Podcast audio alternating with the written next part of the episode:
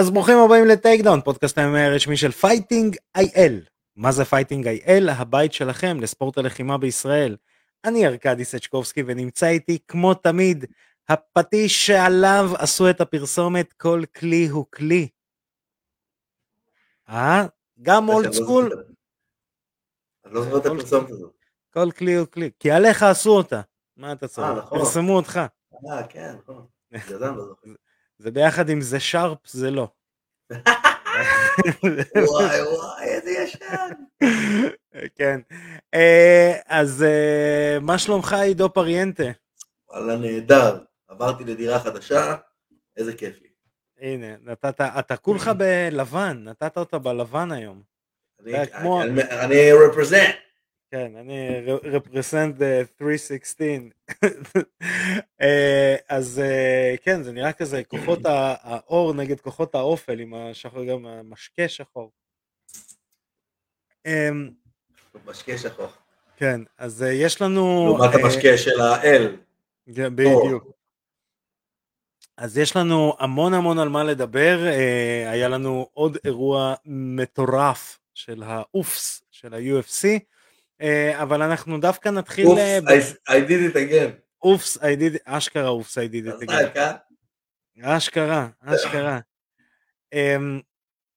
אז אנחנו נתחיל דווקא, ולא דווקא, אנחנו נתחיל עם הישראלים.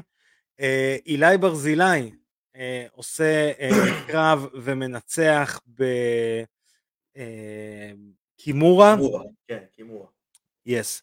בקימורה, ואתה יודע, זה גם חוויה, תעקבו אחריו ברשתות החברתיות, הוא מספר על איך שהוא שמע את הקנק של הכתף של היריב שזה, כן, אתה יודע, דעה מקצועית, מיקום לא נכון של השופט בזמן הקימורה, היה צריך לעמוד ליד הראש של הלוחם בקרקע, למרות שגם צחקו עליי שאני דומה לשופט ששפט את הקרב הזה.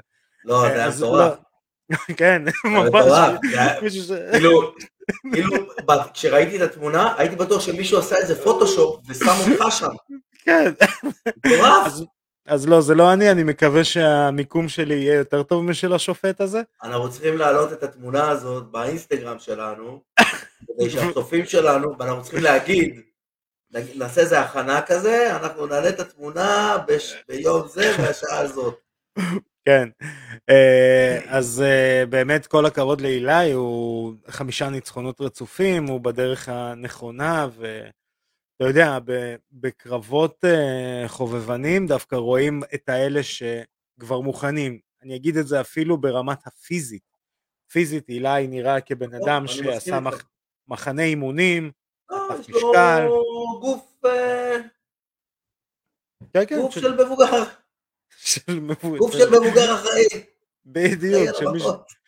כן, של זה, וזה היה קרב מדהים, הוא באמת שלט, היה שם אפילו קומנטרי של אחד השדרנים שאומר, בונה, זה נראה כאילו יודעים לעשות ההפקות בישראל, אז אילאי גם רפרזנט. תגיד. כן, אומר. אני תקוע עם השאלה, כאילו, הקרב היה בזירה. לא, של אילאי היה בכלוב. כן, לא, היה בזירה. בזירה? אתה בטוח? כן, זירה, חבלים לבנים. וואלה, אני אפילו לא זוכר. אני לא ידעתי שבשנים האלה עדיין... עוד עושים את זה. קרבות MMA בזירה, בטח בארצות הברית. בארצות הברית זה לגמרי מוזר. כן, כן, האמת שכן. לשים את הידיים שלך על כלוב שם בארצות הברית, זה לא כזה סיפור יקר. נכון. גם יותר מזה, התרבות, אני יכול להבין למה יכול להיות קרב... אני יכול להבין למה יכול להיות קרב בזירה ברוסיה, לדוגמה. ביפן, ברוסיה. כן. לא בגלל הכסף, אלא יותר בגלל, אתה יודע, התרבות, הם גם רגילים... התרבות שם, נכון, הם רגילים לעשות MMA בזירה, ולא בכלום. באמת שזה מוזר, אבל שוב, זה עוד חוויה, וכל הכבוד לאילאי על באמת ניצחון מרשים ביותר. היה שם קטע שהוא צלל לטייק דאון, השני היה מעליו, הוא יצא לו עם הראש, מדהים, מדהים, וגם השדרנים עפו עליו על יכולות ההיאבקות שלו והקרקע, גם, אתה יודע, אפילו ברמת איך הוא העביר לו את הרגל מעל הראש, ומשך את הכימור המדהים. מדהים. יש לו אחלה ג'ו-ג'יצו, היה לו אחלה ג'ו-ג'יצו כשהוא היה מתחרה בג'ו-ג'יצו, אבל היה לו תמיד אחלה ג'ו-ג'יצו שמתאים ל-MMA. לאילי. כן. עוד נציגה, הנציגה הישראלית, אולגה רובין. אם מישהו היה רואה את ההתכתבויות שלנו לנסות לראות את הקרב הזה בכל צורה, כן, גם אפשר היה להזמין את הפרילימס לפי מה שהבנתי, ניסו אפילו בכסף להזמין את הפרילימס ואי אפשר היה. לא, לא. אז ניסינו בדרכים חוקיות ולכאורה לא חוקיות ולא הצלחנו, אבל בלייב קיבלנו עדכונים ואולגה רובין מנצחת בשליטה מוחלטת את היריבה שלה, ויריבה מאוד ותיקה גם ב-in the game, ברזילאית, ואולגה עושה את מה שהיא צריכה לעשות בקטגוריית משקל שונה, בבנטם ווייט, היא הייתה בפדר, כל הכבוד לאולגה, אתה יודע, גילוי נאות, היא חברה לצוות השיפוט ולהכל, אנחנו באמת מתרגשים וזה הזמן וזה הרגע, אתה יודע, המחלקות הנשים לא מפוצצות בטלנטים, ואולגה באה עם רזומה, שני ההפסדים היחידים שלה הם לטופ 10 בעולם, אפילו אני אגזים ואני אגיד פחות מטופ 10, כאילו טופ 10 ומעלה, ג'וליה בת בוודאי, וכמה טופ 5. לא, אוקיי, קבנה יכולה להיות טופ 10, אבל ג'וליה זה טופ 3. טופ 3. כן, כן, כן, סייבורג. זה סייבורג, אמנדה נונס וג'וליה. כאילו, זה הדיבור. אז אני מקווה שאיפשהו שם בלאס וגאס יתעוררו על עצמם, והסתכלו על הלוחמת הישראלית. גילוי עוד גילוי. אני יודע משיחות שאני מנהל עם מושיק, המאמן שלה, אני יודע שיש דיבור על זה שאולגה תנצח שתי קרבות, ואז היא תהיה במיקס לאיזה משהו יותר גדול, אולי UFC, אולי איזושהי זירה אחרת, אבל אני יודע שיש להם כבר דיבור על איזה משהו כזה, ובגלל זה הקרב הזה גם היה מאוד חשוב לאולגה, אתה יודע, היא חוזרת משני הפסדים. אחרי תקופה ארוכה שלא נלחמה. אחרי שני הפסדים, והקרב הזה הוא חייב להיות ניצחון, הוא חייב להיות ניצחון. אני עוד משהו... זה מעצים את ה... אתה יודע, את הלחימה, שהיה בה, כדי להגיע לרגע הזה. עוד משהו אפרופו שדיברנו על אילי, אולגה עלתה לקרב, ראיתי את התמונות מהלפני, מהשקילה ומהזה, ואין סיכוי ליריבה שלה, היא הייתה נראית כמו מכונת לחימה כאילו בלונדינית, מדהים. הייתה נראית באמת פיט, חדורת מטרה, וכל הכבוד. אז...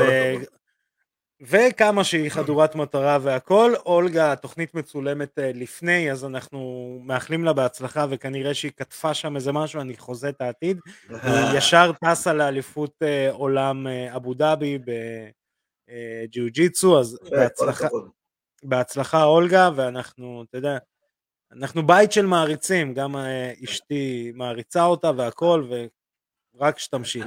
אני חייב לספר על אולגה עכשיו, שאנשים חייבים באמת לקחת בחשבון את העניין הזה שהיא אחרי שני הפסדים, ושני הפסדים לא פשוטים. נכון. נוקאוטים. זה מכה קשה ללוחם. לאגו. אני יודע, כי אני חוויתי את זה גם, אז אני יודע בדיוק מה זה הקרב הבא. הקרב הבא הוא סופר חשוב, הוא כאילו על גבול הקיומי. אם אני מפסיד את הקרב הזה, אני לא יכול להתקיים יותר באמת. זאת התחושה מבפנים. והיא צלחה את המבחן הזה, ולקחה מבחן לא קל. באמת כל הכבוד.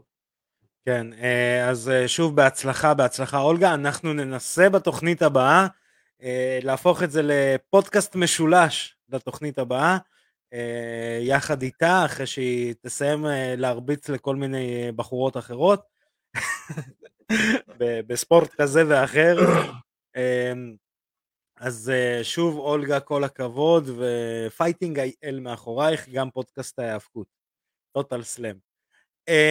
עוד שתי שמות שאנחנו ניתן להם שאוט-אוטים אז אחד מהם זה דוד אלמיו, והשני זה אריאל כהן, שניהם נלחמו באירוע B1 באוקראינה, לצערנו, ודוד אלמיו מפסיד בהחלטה, ואריאל כהן מנצח בחניקה rear naked choke, או בשפת המקור המטליון. יפה מאוד. הריגת האריה, אז קודם כל שפו על זה שמתחרים, ושפו על הניצחון להראל, ולדוד רק שימשיך, MMA צריך לחזור ולהתעורר. טוב, וזה יפה מאוד שיש עוד אנשים שמצליחים בעוד כל מיני ערוצים להגיע לקרבות בחו"ל, זה מאוד יפה. כן.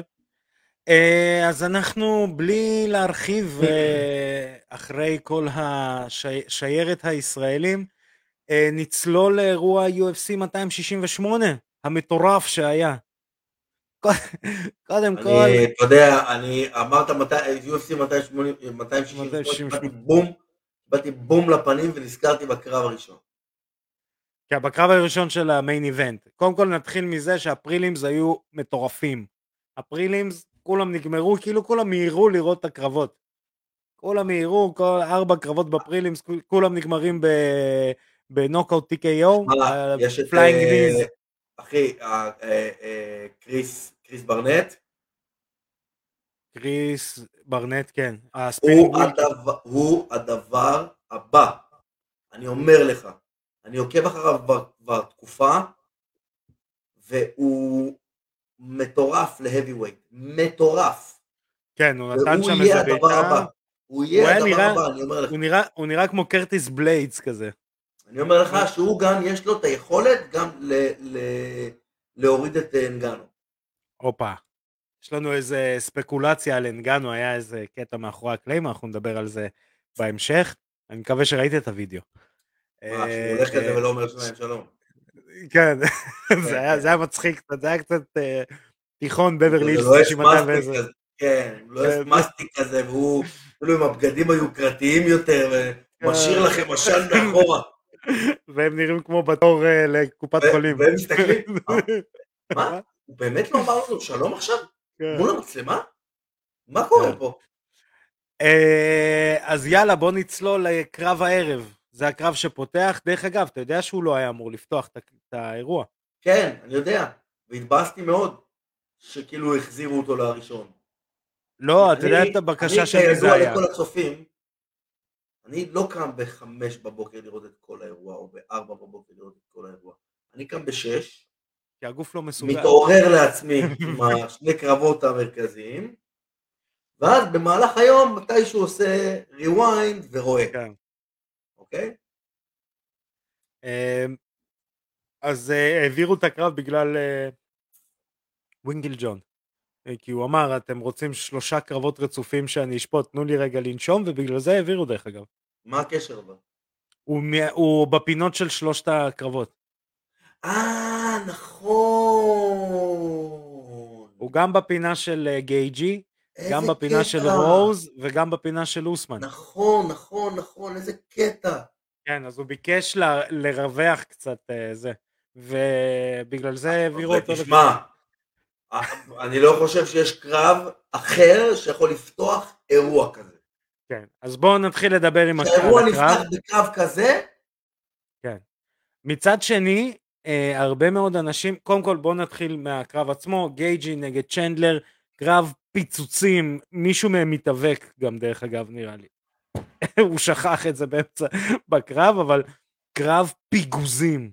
כן. פיגוזים. זה...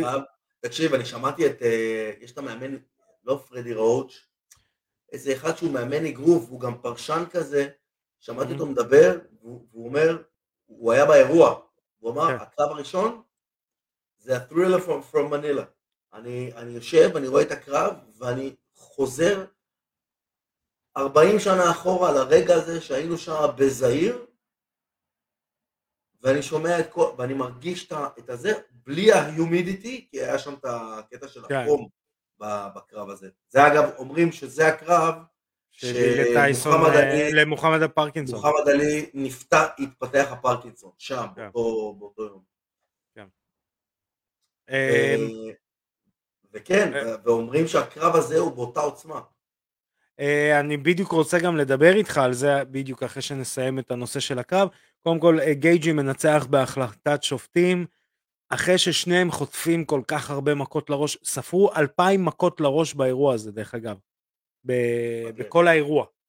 אבל בקרב הזה, קרב פיגוזים, וואו, וואו, וואו, וואו. זה לא נורמלי, ואני חייב להגיד, שכשאני ראיתי את הקרב, אני מסתכל, ואני אומר, וואו, הולכת להיות להם מפה והלאה, הקריירה של שניהם קצרה. כן, או, קודם כל, אני אתן aftermath, של הקרב, יש, גייג'י מנצח בהחלטה, אבל יש איזה מושג מהפרו-רסלינג, אני אקח דרך אגב, מי שרוצה לשמוע על פרו-רסלינג יכול להזין לפודקאסט ההיאבקות טוטל סלם, בהנחיית עדי כפיר ואלוהי ואבירן תוניס. זה קטע שבכל תוכנית יש לנו רפרנס? בוודאי. תשמע, הענפים האלה קשורים אחד לשני, בגלל זה אנחנו תחת אותו כותר פייטינג אייל. טוב שאתה מסביר לי את זה. שים לב. יש קרבות רסלינג שאומרים, זה לא משנה מי ניצח. אם הקרב טוב, המניה של אף אחד מהלוחמים לא יורדת. אוקיי? דוגמה, אם אני לא טועה, אני יכול לתת לך, אם אתה זוכר, בפרו-רסלינג היה ברט הארט נגד סטיב אוסטין, שסטיב אוסטין עם אדם והכל, וכאילו הוא מפסיד את הקרב, אבל כולם זוכרים את סטיב אוסטין עם אדם, אף אחד לא זוכר שברט הארט הוא ניצח, וזה כל הכבוד לברט הארט. אז אותו דבר פה, אני חושב שצ'נדלר מפסיד את הקרב, אבל המניה שלו לא יורדת. ברור. כולם מדברים על זה שצ'נדלר חיה. אבל תוחלת החיים של הקריירה שלו יורדת. בדיוק. ועכשיו פה אני רוצה לקחת רפרנס. אני אחזיר אותנו אחורה, נראה לי 3 שנים, רעיון עם חביב, ששאלו אותו על הקרב, ושאלו אותו ברוסית, אז יש לכם תופינים בגלל שאני דובר השפה. אז שאלו אותו על הקרב של, אתה זוכר את הקרב של גייג'י נגד, וואי, איך קראו לו מוואן, שעבר אחרי זה לוואן, שבא מבלאטור? אדי אלוורז, גם קרב פיוזים. אז שאלו את חביב, מה אתה חושב על הקרב? אז חביב אמר, זה כמו שתי אלכוהוליסטים שרבים בבר. והוא אומר, אני לא אשקר, זה דרך אגב ציטוט, 2 אלכוהוליסטים רבים בבר. והוא אומר, אני לא אשקר, אני ראיתי את הקרב הזה, אני נהניתי מהקרב הזה. אבל זה לא קרב של אמני לחימה.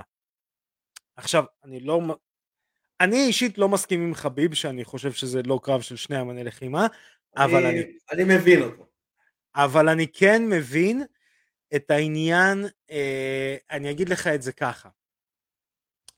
אם עכשיו אני צריך להחליט נגד מי נלחם המנצח בין פוריה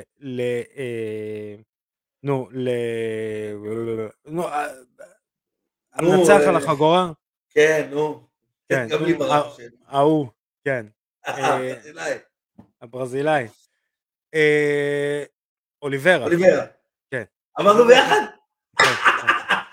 למה אני בבלקאוט, אתה מבין? אני אחרי יום עבודה ומקלחות ילדים. אז המנצח בין פוריה לאוליברה, אם עכשיו אתה צריך לבחור את מחצ'ב או גייג'י, יכול להיות שאחד השיקולים יהיה לבחור בגייג'י, עזוב את הדירוג שלו בזה, בגלל שהתוחלת חיים שלו קצרה. אתה מבין? לא בגלל זה. זה לא בגלל שהתוחלת חיים שלו קצרה. זה בגלל שזה איפשהו כן, אבל זה יותר אוקיי, בוא נגרום לקרב הזה לקרות, לפני שהבן אדם מתפגר. נכון. לפני שהסנטר שלו נהיה כפות. בוא נגרום לקרב הזה לקרות, שלא יהיה איזה מכה, ואז האלוף נתן נוקאוט לגייג'י, אתה מבין? נכון. שהסנטר שלו גמורה כבר. היה איזה קרב, הנרי הוף, היה בפינה הרי של, אם אני לא טועה, של צ'נדלר, והייתה שם אמירה בהפסקה, אני גם אוהב לשמוע מה המאמנים אומרים, שתבינו עד כמה הקרב הזה פיגוזים, אני שמעתי כל מילה שהמאמנים שם ניסו להגיד, אז הנרי אוף אמר לו לצ'נדלר, אני יודע שאתה מנסה לעשות קרב שיהיה יפה לקהל, אתה מתאבק, תתחיל להתאבק גם, ואני חושב שדווקא אם הוא היה אומר, רגע, אולי אני באמת אתאבק, יכול להיות שהוא גם היה לוקח את הקרב הזה, כי גייג'י הוא לא המתאבק הכי טוב בעולם. זה לא שהוא לא המתאבק הכי טוב בעולם, הוא יותר דפנסיב רסלר. כן, אבל אנחנו מדברים על מייקל צ'נדלר. אופנס. אתה מבין? אנחנו מדברים על מתאבקים ברמות מאוד גבוהות. אז שוב, יש פה, ופה... מייקל צ'נדלר, יותר מההיאבקות הזה, הוא יוצא מ-0 ל-100 נורא מהר. נכון, נכון. יש לו כבר להתפרץ. יש לו היכולת שלו לצאת לטייק דאון. וואו, ראית איך הוא הניף אותו באוויר? כן, הוא הפך אותו גם. מה, זה ככה עושים טייק דאון לבן אדם שמעולם לא יתאבק. כן. תופין קטן. תופין. תופין קטן, בקרב הראשון שלי, אי פעם, אני עליתי לקרב, כן, זה היה אי שם, בתקופת האמן. כשראו בשחור לבן. כן, לא בטלוויזיה. חי בשחור לבן. פיזית ראו בשחור לבן. אני יכול להגיד איזה תופין על הסכנה. עוד היו מצלמים תמונות שאנשים היו עומדים כמו גופות, אתה מכיר את התמונות האלה של כל מיני בשחור לבן? כן, ככה, אין הבעת פנים. אין הבעת פנים, אין כלום, ככה. זה היה הפייס אוף. בדיוק. זה היה פוסטר לקרב. אז בקרב הראשון שלי, גם נכנסתי לטייק דאון ונכנסתי ממש גרוע, כי לא ידעתי שום מאבקות אז, ידעתי רק טייק דאונים של ג'יוג'יצו של שנות ה-90, ונכנסתי כזה והרמתי את היריב שלי באוויר, וכמעט זרקתי אותו לראש, הוא פשוט, זה גם אגב, התחלנו אז בזירה, הוא תפס בחבלים ולא שחתי, אז רק הורדתי אותו לקרקע. לימים מסתבר שהוא מתאבק, וכל הזמן צחקו עליו, That guy double-legged you, and he's not even a wrestler. כן. הם השתלבטו עליו, גמרו. נכון. זה מה שהיה עכשיו עם צ'נדלר וגייג'י. זה היה בדיוק אותה סיטואציה. הוא הרים אותו כאילו הוא מעולם לא יתאבק בחיים. נכון. אני עוד משהו שלקחתי מהקרב הזה, זה יישמע לך מצחיק. הקרב הזה הוכיח כמה טוב חביב. באמת, אתה אומר בונה, קודם כל גייג'י ניפח את צ'נדלר, אוקיי? הוא נתן לו מכות, לואו קיקים, אגרופים, היה שם את האפרקוט המפחיד הזה, שאתה יודע, אתה מכיר את הג'אב הזה שאתה רואה, כשאתה רואה קרב, ג'אב שכשהוא פוגע זה נראה כאילו הבן אדם נתקע בקיר, אתה מרגיש את העדף אחורה מהג'אב, זה מה שצ'נדלר חטף, וזה הוכיח לי עוד, כמה חביב ממש ממש טוב, כי גייג'י היה נראה כלום ליד חביב, וזה ג'סטין גייג'י, אז כן, אז זה באמת קרב, שמה שיכול לרוץ ולהתמודד לקרב השנה, באמת. זה מטורף. היה עוד אחד אבל כזה. היה לנו את ה...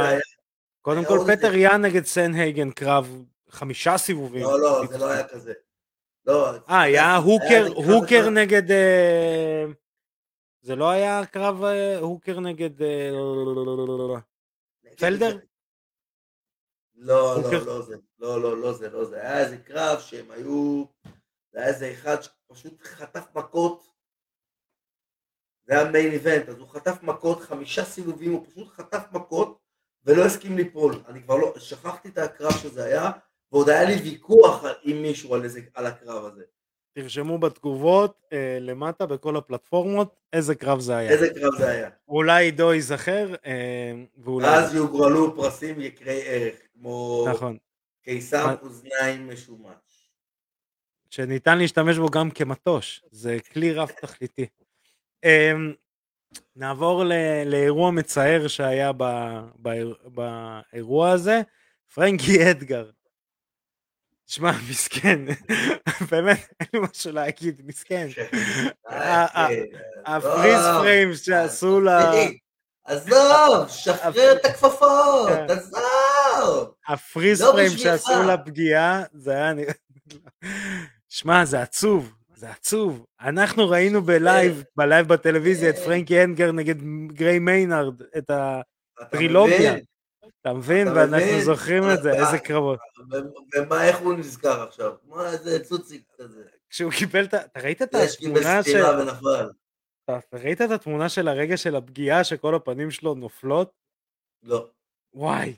זה התמונה שרצה עכשיו ברשתות, תסתכל. וואי, וואי, וואי. וזה מה שהזכרו ממנו, אתה מבין? אז אני מקווה שפרנקי יתלה את הכפפות. נעבור למשקל הקש. רוז נמניונס נגד ז'יין ויילי. אני חייב, לפני שאנחנו נתחיל לדבר על שני הקרבות המרכזיים, אני רוצה להגיד קודם כל, למה גייג'י נגד צ'נדלר, בסה שהוא פתח את האירוע אחרי הקרב, בדיעבד. כי אחרי קרב כזה, לראות את הקרבות שהיו אחרי זה, היה קשה. היה קשה. לא, אני דווקא לא... אתה חושב? כן. זה גם הרבה אנשים דיברו על זה. כי כאילו, אתה יודע, אתה רואה כבר קרב, וואי, זה... ואז מגיע ויילי נגד רוז. כן, אתה צודק. והוא היה מאוד טקטי. הוא היה מאוד טקטי. הוא היה טוב, אבל הוא היה מאוד טקטי. כן, שוב, אתה יכול להעריך אותו, אבל אתה יודע, אחרי האדרנלין דרייד הזה שנתנו לך צ'נדלר וגייג'י, פתאום אתה כזה, רגע, מה אני עכשיו רואה 5 סיבובים של קרב טקטי, תנו לי את זה, תנו לי את הקודם. נכון, אז זה טוב שזה פתח את הערב. או טוב או לא, אתה יודע, אם היית מקבל אותו באמצע, גם היה סבבה. אין אמצע. אמצע זה לפני המיין איבנטים. נכון. אז אם היית מקבל אותו לפני המיין איבנטים, אז אולי היה לך את האדרנלין, יענו לראות את המיין איבנטים, אבל קיבלת גם אחריו עוד החלטה. הוא היה את שיין בורגז נגד בילי. כן, כן, היה טוב קצת שם. כן, אז רוז מנצחת בהחלטה חצויה את... ויילי. שמע, רוז, אני טעיתי פה בזה, בדרך אגב. ידעתי שהיא תהיה יותר טובה. שמע, היא הרבה יותר טובה כאילו באלן. ברור. זה מה שמפתיע. ברור, היא הרבה יותר טובה. תקשיב, יש לה אינטליגנציית קרב. זיהיתי את זה בקרב הראשון שלה עם איך קוראים לה, עם יואנה. יש לה אינטליגנציית קרב, מבחינתי אינטליגנציית קרב מתבטאת במיקום, איפה אני ממוקם בקרב, איפה אני יכול לפגוע ושלא יפגעו בי, כן. איפה אני מנטרל, איפה אני עומד, איך אני עומד בצורה כזאת, איך אני זז בקרב בצורה כזאת, שהיריב שלי לא מצליח לצאת לדברים הרגילים שלו. נגיד אם אחד שעובד יותר אגרוף עם קומבינציות מהירות, אז אני עומד בצורה קצת יותר רחוקה, שומר עם הרגל, כל מיני דברים קטנים שלא נתנו לוויילי בכלל להתבטא. כן. היא לא יכלה להתבטא. אני חושב שהיא פגעה בה איזה כמה מכות, אבל היא לא יכלה ממש להתבטא, כמו שראינו אותה בקרבות הקודמים, ממש, איך אומרים באנגלית, imposing her will. ממש כופה את רצונה על היריבות. רוז זה לא היה, כי רוז, בלי יותר מדי מאמץ, נטרלה אותה. זה היה כאילו מדהים לראות. כן. לא, אז אני, מה שאני באתי להגיד זה שאתה יודע, זה היה נראה קל מדי. זה היה נראה גם שהיא כאילו לא הזיעה, וזה מטורף לדעתי. כי שוב, אם אנחנו נחזור אתה יודע, לחביבת מה שנקרא חביבת התוכנית, אולגה רובין, שמע, אולגה נראית מפלצת, אתה יודע, וזה מחמאה, אני אומר את זה בתור מחמאה, אתה תראה איך היא בנויה, ריבועים, גב, הכל, רוז נראית כמו... ילדה טובה בירושלים. בדיוק, אתה יודע, היא לא נראית עכשיו איזה מפלצת משומנת, שאתה יודע, אוקיי, עדיף לי לא להתעסק איתה. תראה אותה בפארק, לא תפחד. ממש. לא, זה לא שאני, אם אני אראה את אולגה, אני אפחד, אבל אני רואה עליה שהיא... לא, אבל אולגה, אתה יודע, אתה מסתכל, אתה אומר, בוא לא נרגיז את זאתי. בדיוק. אז אני אומר שכאילו, וזה מה שמפתיע, כי ויילי כן נראית. אתה מבין? ויילי נראית, אחוז שילינג נראית. בדיוק. ויילי, אני לא הייתי רוצה להפריד אותה באיזה בית קפה.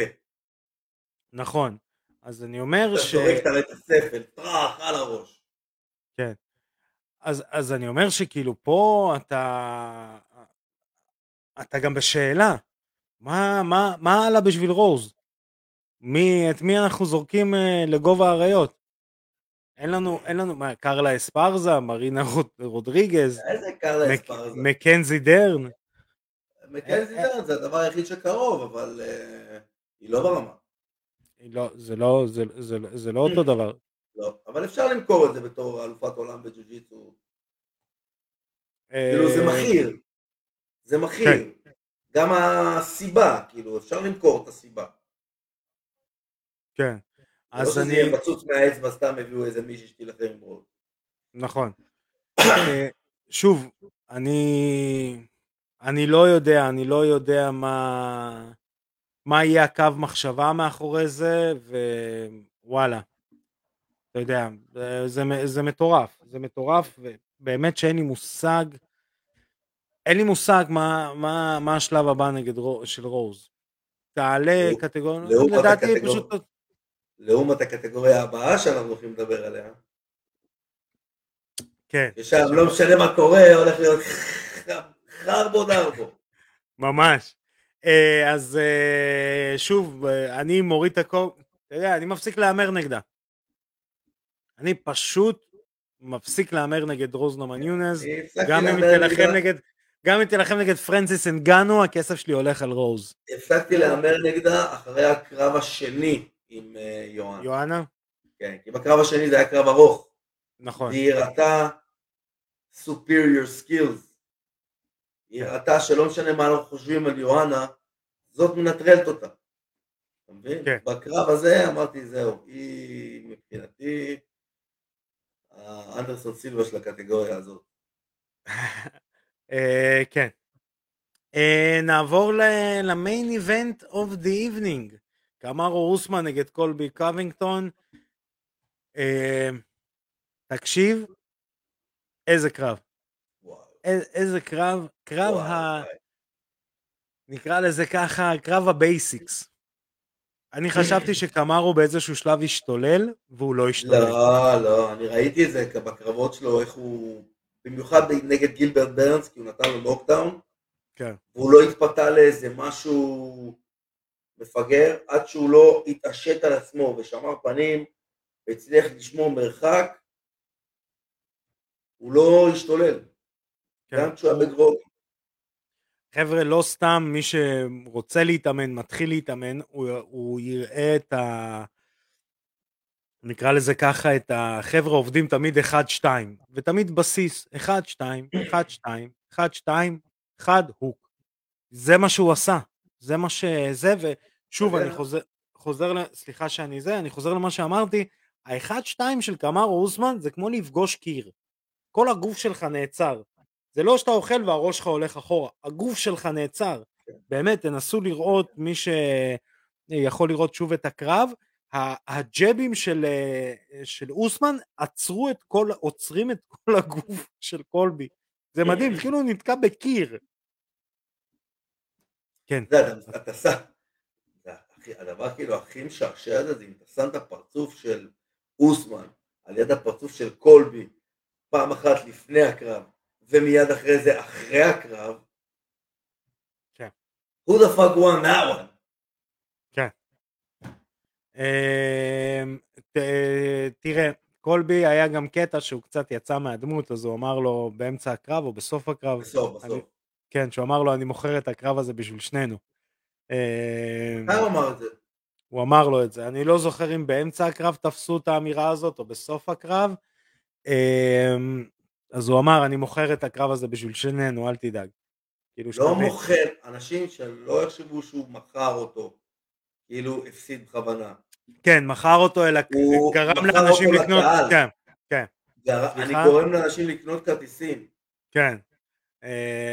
אז כן, זה הייתה הקרב. איזה קטע זה? איזה קטע זה שאנחנו צריכים עכשיו ללמד את כולם לקסיקון חדש. נכון. To sell a fight. לא, זה, כן. כן. אבל כן, תשמע, זה חלק מהעסק. אני לא יודע מי הבא בתור לקמארו אוסמן. אין לי מושג, אני יכול... אבל אתה יודע מה? אני חושב שכל מי שבא בדמות של הבן אדם הרע, הוא תמיד זה ש- I'm selling the fight for both of us, וזה שבא בדמות של הטוב, הוא מוכר את הקרב רק בשביל עצמו. כן. תלוי גם איזה טוב אתה, אתה יודע, GSP היה מוכר קרבות, בדמות של מה שנקרא גורי טושי, הילד הטוב, אפילו יותר מזה אני אגיד לך, קפטן אמריקה, בדמות לפני קוברה קאי של דני לרוסו, הוא היה דני לרוסו, אבל בקראת הקיד הישנים, אתה יודע, הילד האידיאלי, זה שמתקשר לאמא ושואל אותו מה שלמה. אני רוצה לבדוק מה הלאה, אז עכשיו מדברים על חמזת שימייב, שהולך לקבל כנראה את הקרב נגד נייט דיאז, וזה כמעט סגור, דיינה ווייט כבר אומר שהקרב מה? אני תבטח שזה נפל. לא, לא. לא, לא. דיינה ווייט אמר שכמעט הקרב סגור. שפה זה קצת מפתיע אותי. כאילו, נכון, אנשים יקנו את הקרב, שזה בעצם גם הסיבה, אבל מצד שני, זה יעלה את חמזת שימייב ברייטינג, מעל מסוידל? לא בטוח. אני לא חושב שזה רלוונטי, במעמד של חמזת שימייב. אתה חושב שאחרי ניצחון על נייט דיאז, מגיע לו קרב על החגורה? אני חושב שהוא גם עכשיו יכול קרב על החגורה. כן ולא, כן ולא. אפשר לתת לו קרב על החגורה עכשיו, וזה פאקינג סיפור רוקי.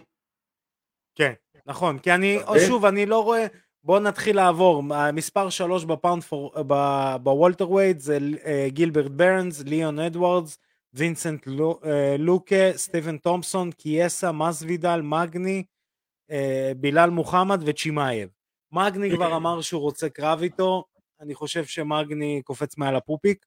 גם אני, אבל לא רק מעל הפופיק, קופץ מעל כל הראש. נכון, אבל תשמע, צ'ימאייב כבר אמר, אני אולי רוצה את ה-BMF של מסוידל, בואו נלך עם מסוידל מכות, שזה גם קרב מגניב, למרות שמסוידל יש לו כבר קרב. זה BMF טיילר, יאו, איזה חזק זה. נכון.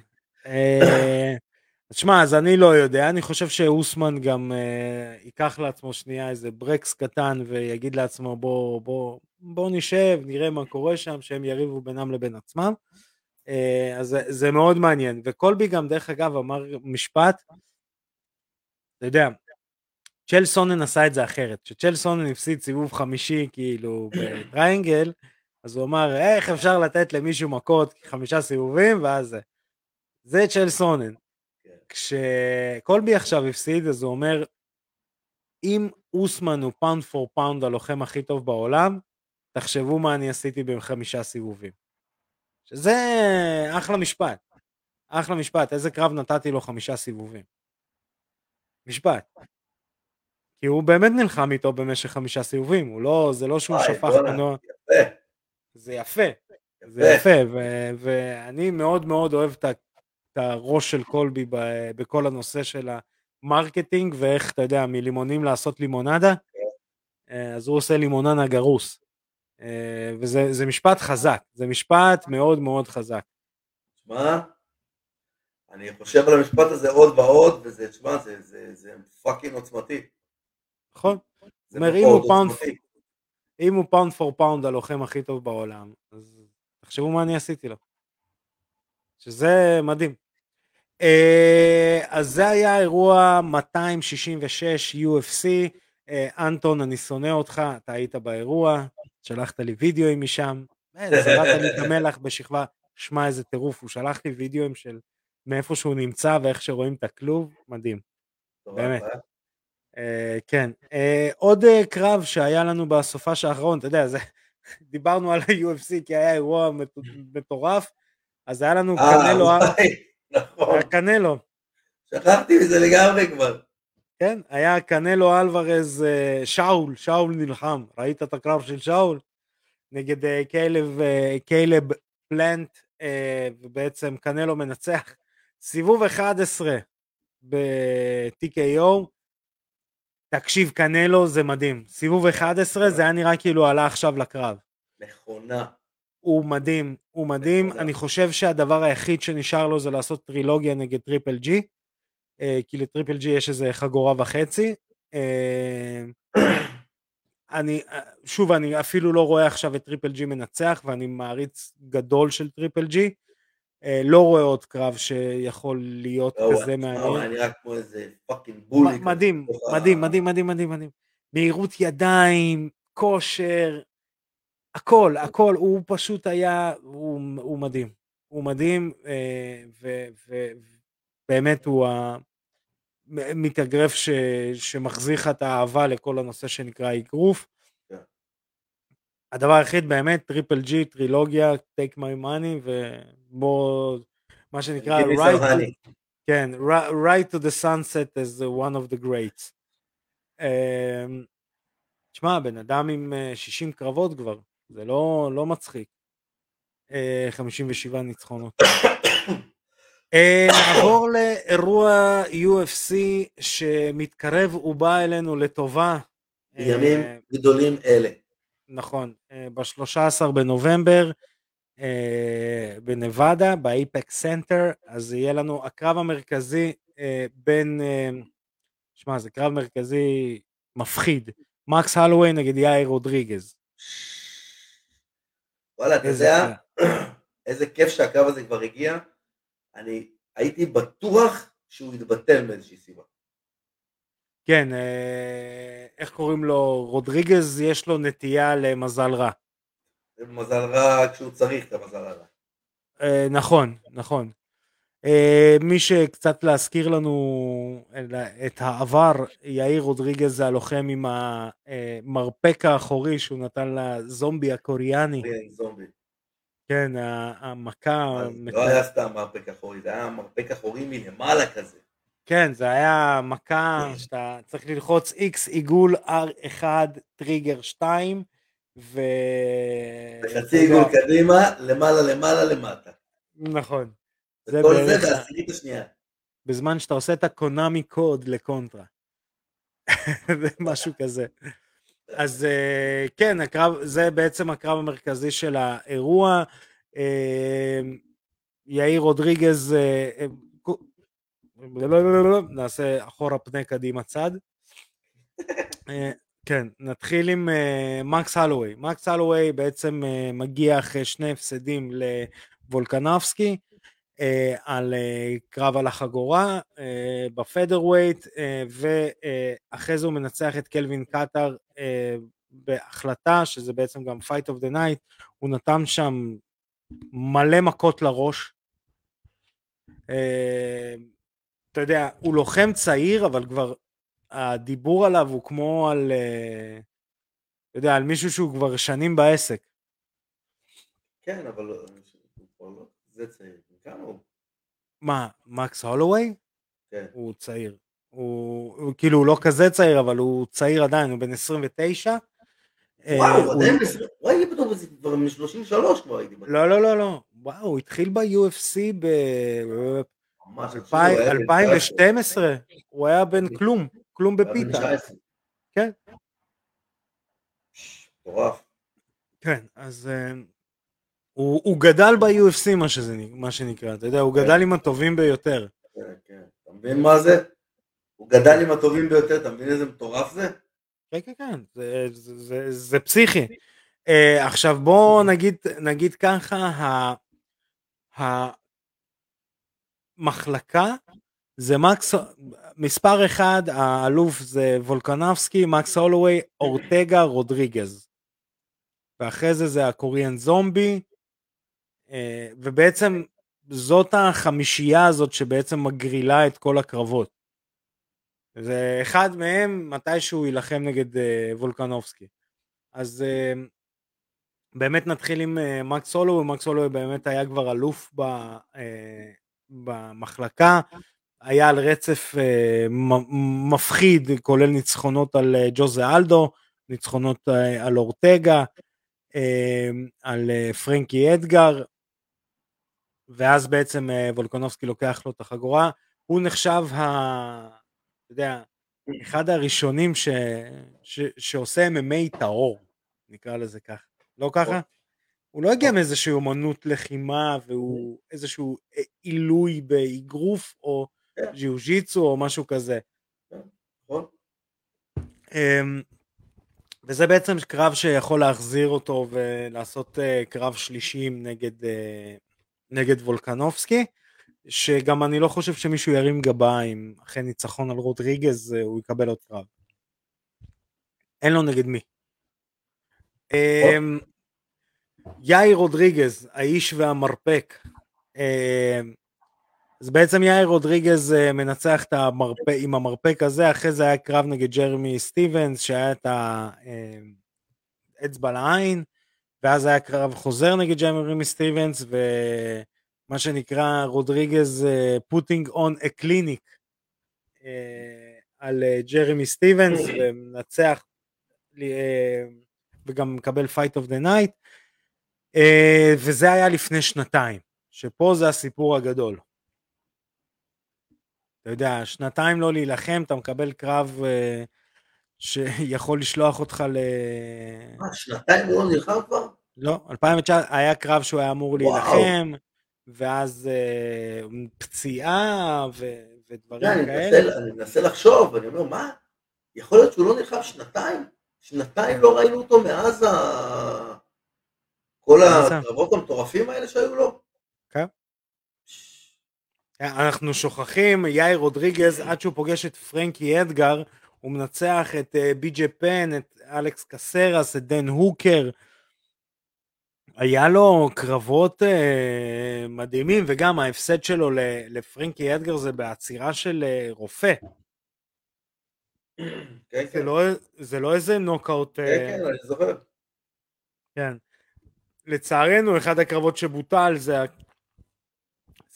הקרב מול זבית, שגם הוא נעלם משום מה. כן, נכון, הוא גם נעלם פתאום.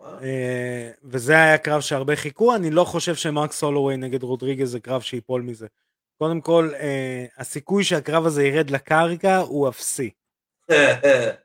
ודווקא בקרב הזה הם ירדו לקרקע. כן, ודווקא בקרב הזה אתה רואה סמיכה כל הערב. אתה זוכר את, איך קוראים לו, את, נו, סמטקס, פול דיילי, נגד MVP, פתאום הוא מתאבק, הוא ביתו לקרקע, זה כזה, אתה כזה, יש מקס הולווי, נגד יאיר, MVP. MVP, מה עושה לו? החלטה. החלטה? כן.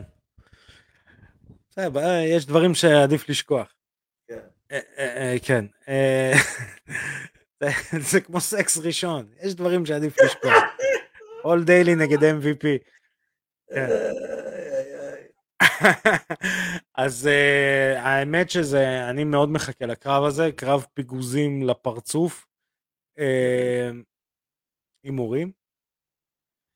אני חייב ללכת עם מיודענו מקס. כן, גם אני אפילו לא אגיד את זה טכנית, אני פשוט כזה, עדיין לא התחבבתי על יאיר רודריגז. לא, גם אני לא, אבל בלי קשר גם, בלי קשר להתחבב, אני לא רואה את יאיר רודריגז, אתה יודע, מקס הולווי גרם לאורטגה לראות מפגר. כן. גרם לו לראות מפגר, כשכולם חשבו שהוא איזה משהו מושלם כזה, הוא גרם לו לראות מפגר. לא, גם הווליום שהוא... כן, ווליום ומרחקים ודיוק במכה, כאילו אתה יודע, הוא גם קשה לך לפגוע בו, וגם הוא כל הזמן פוגע לך, והוא לא נגמר. כן, תראה, אני איתך, אני גם חושב שהווליום שמקס הולווי, אתה יודע, קופה על אנשים, הוא הרבה יותר גדול מאשר מישהו שיכול, אתה יודע, לספוג את זה. כמות המכות שההולווי נותן. ואני חושב שזה גם מה שיכריע את הקרב, הולווי פשוט ייתן לו מכות. דרך אגב, עוד תופין, אנחנו סיימנו עם האירוע רודריגז נגד הולווי, בסופש האחרון פטריקי פיטבול מנצח בנוקאוט, ובעצם מנצח, סליחה, בגיליוטינה? לא, בנוקאוט, סליחה. לא, גיליוטינה, היה איזה גיליוטינה משהו. מה זה היה? נוקאוט. בנוקאוט זה היה? אבל מה זה היה? איזה אירוע זה היה? בלאטור 270, והוא לוקח את החגורה, אז פטריק היה גם בארץ, אז אנחנו מוסרים את אהבתנו אליו. אני עכשיו דרך אגב מקבל כמה ידיעות חדשות, אז צ'ימאייב לפי האמירה של דנה ווייט, רחוק קרב אחד או שניים מקרב על החגורה. אז הספקולציות שלנו עובדות, כנראה שלא צ'ימאייב יקבל את הקרב על אוסמן, אבל יכול להיות שאוסמן פשוט יחכה לו בסיבוב. אני מאמין שהקרב הזה יהיה, זה הקרב היחיד שאני חושב שיש לאוסמן סכנה ממנו. כן, כן. אני גם חושב ש... אתה יודע, נהיה ל... איך קוראים לו? לצ'ימאייב סוג של הילה של אנדרסון סילבה. לא, הוא עוד לא עשה את מה שאנדרסון סילבה עשה. לא, אבל אני חושב שאנשים כבר עולים לקרב נגדו עם טיטול. תשמע, הסיני לא עלה עם טיטול. הסיני לא עלה עם טיטול, אבל הסיני הזה גרם לשאר האנשים ללכת לבדוק כמה עולה. ואיפה יש מבצע, אבא במה. אתה מבין? נראה לי שהוא גרם לכולם ללכת לבדוק מבצעים, איפה אפשר להשיג את הסל קניות הזול יותר. אתה מבין? אז זה מה שקורה, קרה ויקרה בעולם המאמה בעולם, ונחזור לארצנו הקטנטונת, עידו, שים את כובעך ודרגותיך כמנכ"ל איגוד ה-MMA הישראלי, ובוא תעדכן אותנו על אליפות העולם שמתקרבת בינואר. כל המרשתת מפוצצת בתמונות של לוחמים שמתכוננים לזה. איפה זה עומד? אז השבוע אישרו לנו את המיקום והזמן של אליפות עולם של 2021, כבר אמרו לנו קודם שבגלל ענייני קורונה צריך להזיז את המקום, ויכול להיות שלא יצליחו למצוא מקום, שזה עדיין יהיה בדצמבר, זה יגיע ל-2022, אבל זה עדיין יהיה אליפות עולם של 2021. בדיוק, אז זה, ואז באו ואמרו לנו, אוקיי, סגרנו לכם את אבו דאבי. שזה פסיכי. כן, זה מתחיל להיות סוג של בירה של לחימה בעולם, אבו דאבי. שמע, אבל גם... גם ג'ו-גיטסו, גם MMA. תקשיב, אבל גם... בוא נה, תראה, אנחנו ב-2021, ואנחנו מדברים על ישראלים באבו דאבי, כן, סבבה, מגניב. הולכים מכות באבו דאבי. אני לא רוצה להמשיך את ה... אני לא רוצה להמשיך את המפתח. שלא ידעו אותנו. כל מה שנאמר פה נאמר כתוכן סטירי, ואין... הדמויות הן דמויות מקריות לחלוטין. אבל תן לנו את התאריך, אתה זוכר? זה 24 עד 29 לינואר. זה כמובן תחרות של 5 ימים, כל יום עושים קרב, עד שמגיעים לגמר. היום האחרון זה, כל יום עושים קרב של 3 סיבובים של 3 דקות, היום האחרון זה 5 סיבובים של 3 דקות, קרב הגמר. תשמע, צריך להגיע בכושר, מה שנקרא פיגוזים. כן, אני רואה שהחבר'ה מתאמנים, אני מסתכל קצת באינסטגרם, יש איזה כמה בנבחרת שלנו שהם רציניים מאוד. כן, אז זה כבר מדהים. ועוד שאלה, ככה אני זורק אליך קרבבול, לא הכינון ומראש, האם מתוכנן לנו אירוע בארץ?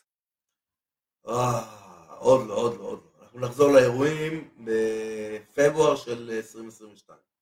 בינתיים לקחנו קצת הפסקה, גם בגלל האליפות עולם, שלא ידענו מתי תהיה, לא יכלנו לקבוע תחרות משלנו, אז אמרנו בואו נחכה לתחילת השנה, נראה מה קורה, יש לנו The Road to National Championships 2. אני אהיה שם. תשפור. כן. אז אנחנו עוברים לפינתנו. איזה פינה? איזה פינה? פינת הסרט, השבועי. דרך אגב ראיתי ונום. אבל על זה אנחנו לא ממליצים. לא אעשה ספוילרים. אז אני רוצה לקחת את ההזדמנות הזאת כדי להמליץ על הסרט הראשון שהכניס אותי לעולם אומנויות הלחימה. אי שם ב-1980. וואו, 80, הלכת איתי רחוק. מה, זה הסרט שוונדם רוסי? לא, אבל זה הסרט, זה הרבה לפני. כן. זה הסרט של ברוס לי, The Big Boss, או בשמו האחר, Fist of Fury. זה הסרט הראשון שראיתי של ברוס לי, ואני זוכר שהיו שם קטעים שנורא ככה, עשו לי את זה בהתלהבות, במיוחד הסצנה בסוף, שהוא קופץ עם הביתה ככה, נותן את הביתה בקפיצה. אל תעשה ספוילרים, יש אנשים שעוד לא ראו את הסרט. שכחו את הביתה בקפיצה. אבל צריך לציין, יש כיתת יורים שלמה יש כיתת יורים שלמה שמחכה לו. כן, והקטע שקוראים לו את השרשרת, ואז הוא מתחיל ללכת מכות, כי השרשרת זה היה איזו הבטחה, שהוא לעולם לא ילך מכות יותר, ואז שקוראים לו, ואז הוא מתחיל ללכת מכות, והוא גם נראה בסרט הזה, כאילו, פי 10 יותר מכולם, הוא שרירי וחטוב, ואתה יודע, הוא חד בתנועות שלו, וכולם, אתה יודע, נראים כאלה סינים מהשוק שהולכים לכות. הוא בא פתאום ברוס לי כזה, היה לו איזה 2% שומן. יש לו 2% שומן שגם הם ברחו. כן, שגם הם ברחו. היה להם פרטנרים מספיק. אני אמשיך את התופין שלך, דווקא הסרט הראשון שאני ראיתי זה Enter the Dragon של, איך קוראים לו? צ'אק נוריס, עם צ'אק נוריס. כן, עם צ'אק נוריס. כן, אז מה שמדהים ב-Enter the Dragon, ושוב הסרטים האלה, אני יודע שאנשים אומרים שהם לא שורדים את מבחן הזמן, הם שורדים ובגדול. אם אתה זוכר את הסצנה של צ'אק נוריס, וקודם כל הקולוסיאום מקרטון היה גאוני. זה היה מקרטון? זה היה מקרטון, אתה רואה את הקירות, הם מקרטון. לא, זה כן. וחתול. כן, אבל היו שם הסצנות שצילמו מהקולוסיאום עצמו, לא? לא, סתם זה היה. הכל היה זה? הכל היה זה. הבנתי להייפ. ויש שם חתול. הבנתי להייפ. כן, ויש שם חתול, אבל מה שיפה, ומשהו שלא רואים בסרטים בכלל, הם עושים חימום. ראית? הם עושים חימום לפני הקרב. עושה קאטות. צ'אק נוריס עושה קאטות, עושה חימום. איך יביאו אותם לזירה, את הלוחמים ב-UFC? טוב, תעשו חימום רגע. כן, לא, אבל הם עושים חימום בזה. יאללה, קדימה. הם עושים חימום אבל בחדר הלבשה. אבל תחשוב איזה גאוני, בונה, זה סרט מ-1970 ומשהו, שהם עושים חימום לפני הקרב, זה משהו שלא ראית בחיים. והוא מנצח, אתה זוכר באיזה תרגיל הוא מנצח את צ'אק נוריס?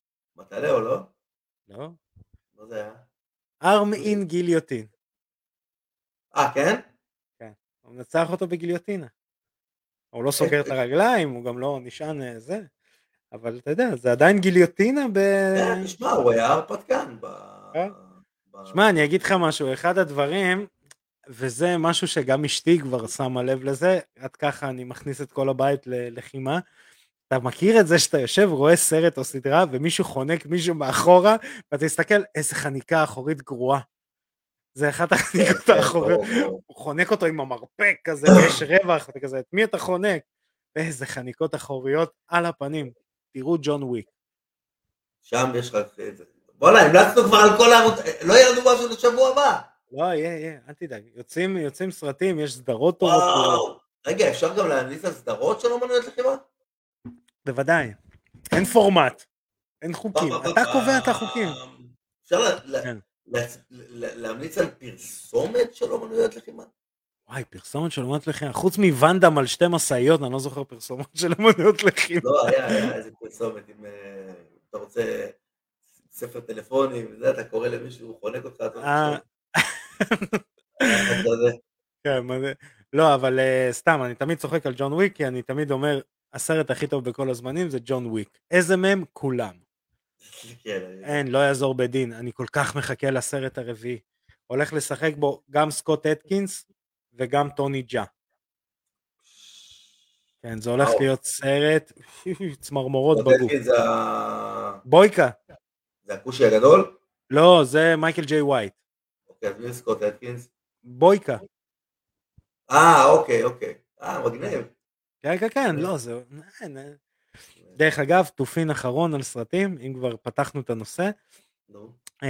מי שעושה את הסרט של ג'ון וויק, הוא פעלולן במקור, הבמאי של הסרטים, והוא היה הפעלולן של קיאנו ריבס במטריקס.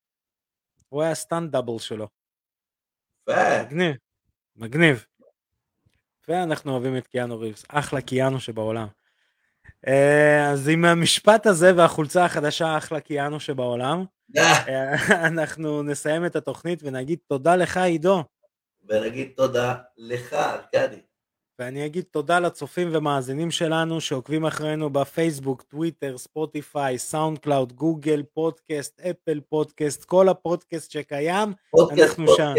פודקאסט. ואם אנחנו לא שם, תגידו לנו, אנחנו נהיה שם, למה מה קרה, מי יעצור אותנו? בדיוק. חברים, שנמשיך לראות קרבות רק בזירה, שמרו על עצמכם, אנחנו כמובן שנתראה בתוכנית הבאה, אני הייתי ארקדי סצ'קובסקי, פקה.